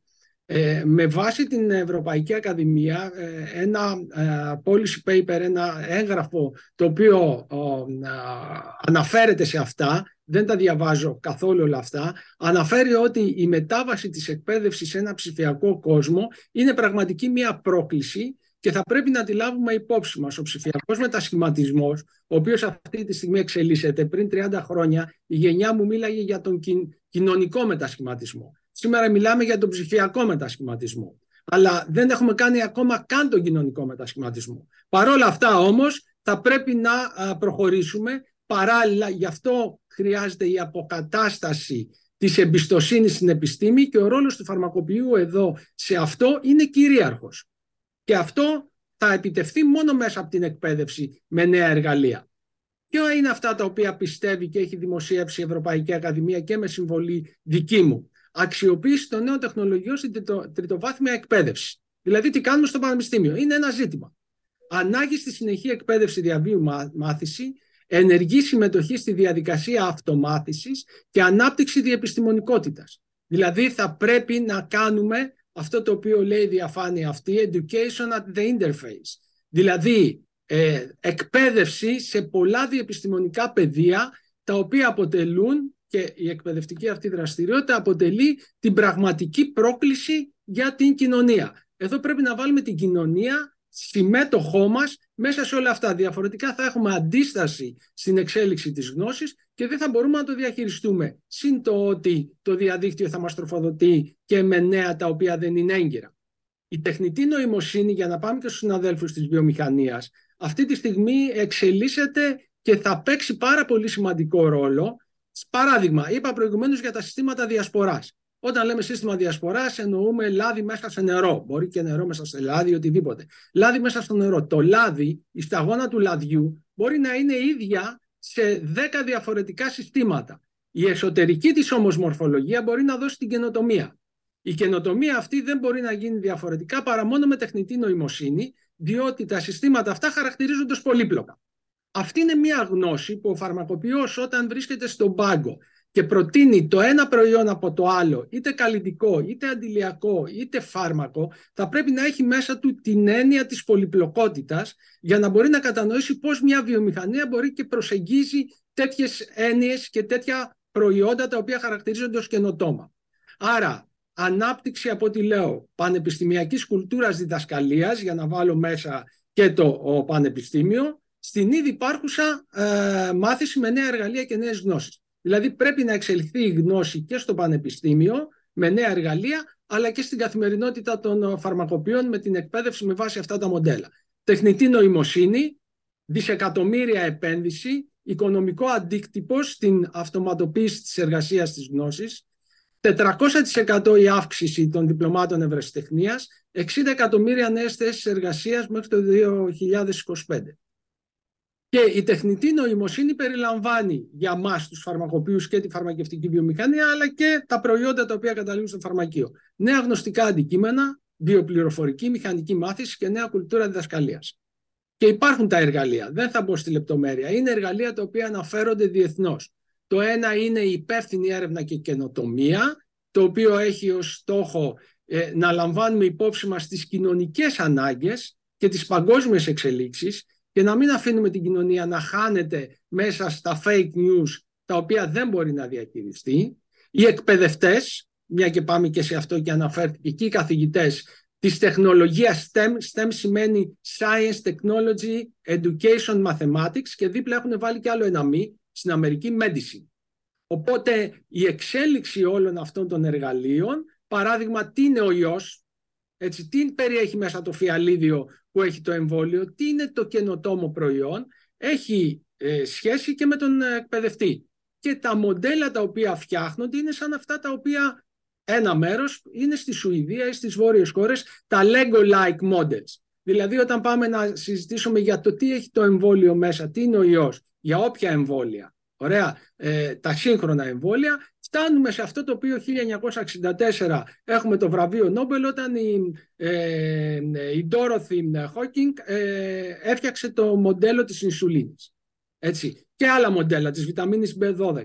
Όλα αυτά οδήγησαν στο να κατανοήσουμε καλύτερα τι ήταν αυτά τα μόρια. Εάν μπορέσουμε και φτιάξουμε και φτιάξαμε ένα τέτοιο μοντέλο, το οποίο το έχω δείξει σε διάφορα συνέδρια και στην Πελοπόννησο και στην Καβάλα και στο Πανεπιστήμιο, μπορούμε να κατανοήσουμε τι γίνεται. Αυτά είναι τα STEM εργαλεία εκπαίδευσης τα οποία πρέπει να, να μπουν. Και βέβαια εδώ οι φοιτητές μας μιλάνε σε συνέδρια για την ε, ε, φαρμακευτική στο διάστημα και δεν θα μπω σε λεπτομέρειες, αλλά και για τα plant factories, δηλαδή πώς μπορούμε να χρησιμοποιήσουμε τα φυτά ως, ε, μηχα... ως εργοστάσια παραγωγής πρωτεϊνών, τα οποία τα χρησιμοποιούν ήδη στους διαστημικούς σταθμούς για τις τροφές τους. Ε, τα αντικείμενα του εργαστήριου της φαρμακευτικής τεχνολογίας, πολύ γρήγορα μια και ανέφερα το Πανεπιστήμιο, αν δείτε στα μελλοντικά έχουμε βάλει τεχνητή νοημοσύνη, αυτά ήδη στέλνονται στο Υπουργείο, μηχανική μάθηση μεγάλα δεδομένα και διεργασίες ανάπτυξης βιοφαρμακευτικών προϊόντων, τεχνολογία βιολογικών, φαρμακευτική μηχανική. Προσπαθεί και το Πανεπιστήμιο να εξελιχθεί. Και κάτι όμορφο, για να κλείσω, ε, η τέχνη τι ρόλο μπορεί να παίζει. Δηλαδή αν υπάρχει ομορφιά μέσα σε αυτό το οποίο ζει ο φαρμακοποιός στην επιστήμη του. Προφανώς και υπάρχει η ομορφιά και όλοι αυτοί οι πίνακες στους οποίους βλέπετε σχετίζονται με τα, ε, με τα σωματίδια τα οποία βρίσκονται κάτω, αριστερά, μέσα σε ένα γαλάκτομα και έχουν την ίδια συμπεριφορά σε ένα εξωτερικό ερέθισμα. Το ένα μας δίνει την ομορφιά, ένας πίνακας, το ίδιο ερέθισμα μπορεί να μας δώσει την θεραπευτική αποτελεσματικότητα ενός προϊόντος σε κάποιο άλλο. Α, ήθελα να πω Ηλία ε, Διαμαντή ε, και Κωνσταντίνε για να πουσάρω λίγο την ε, προσπάθεια το να κατανοήσουμε ότι η εκπαιδευτική διαδικασία έχει πάρα πολλά επίπεδα και είναι όμορφη. Έχει πολύ ομορφιά και η γνώση και η επιστήμη ε, είναι art and beauty, αν θέλουμε να το πάμε και προς αυτή την κατεύθυνση. Σας ευχαριστώ πολύ κύριε Δεμέτζο. Κάντε να σταματήσουμε το share screen για να αποχαιρετήσουμε σιγά σιγά. Νομίζω ότι η συζήτηση ήταν πληρέστατη. Δεν, δεν πιστεύω ότι έχουμε αφήσει τίποτα απ' έξω. Μιλήσαμε για τέχνη, μιλήσαμε για εκπαίδευση, μιλήσαμε για επιστήμη, μιλήσαμε για. Ε, προμοτάραμε το συνέδριο, τους εαυτούς μας. Νομίζω ότι τα έχουμε κάνει όλα. Δεν μιλήσαμε για διατροφή και άσκηση, αλλά στο γυαλό. Στο επόμενο επεισόδιο. Ήταν ε, λοιπόν, νομίζω μια επόμενη συζήτηση στο Pharma Bubble θα πρέπει να είναι με ποια, ε, ποιες είναι οι μελλοντικές, ε, ε, τα μελλοντικά θέματα σπουδών, πώς θα εξελιχθούν οι σπουδές στο Πανεπιστήμιο. Γιατί ε, ο φαρμακοποιός βγαίνοντας από το Πανεπιστήμιο, ο σημερινός φαρμακοποιός από την Ελλάδα, ε, ξέρει μόνο χημεία. Έτσι, πρέπει να, να μπει και σε άλλα θέματα. Ε, νομίζω ότι είναι μια, ένα καλό θέμα να το συζητήσετε. Είναι κάτι που το έχουμε πόδι να διαπιστώσει και θίξει πολλές φορές στο Pharma Bubble. Ε, ευχαριστούμε πάρα πολύ για την επισήμανση. Ε, Ηλία Διαμαντή, κύριε καθηγητά, Βίκη, κυρία Χαραμή, ήταν χαρά μας και τιμή μας να έχουμε αυτή την ωραία ολοκληρωμένη συζήτηση και ελπίζουμε να δούμε πάρα πολλούς από όσους θα παρακολουθήσουν το επεισόδιο σήμερα, το επόμενο Σαββατοκύριακο στην Χέλεξπο. Σωστά; Ευχαριστούμε πολύ. Εμείς ευχαριστούμε, πολύ. Ευχαριστούμε, για όλα. Ευχαριστούμε για τα την λέμε την παρέα. επόμενη Κυριακή. Καλή συνέχεια. Γεια σας, καλή συνέχεια. Ευχαριστώ πολύ. Γεια σας.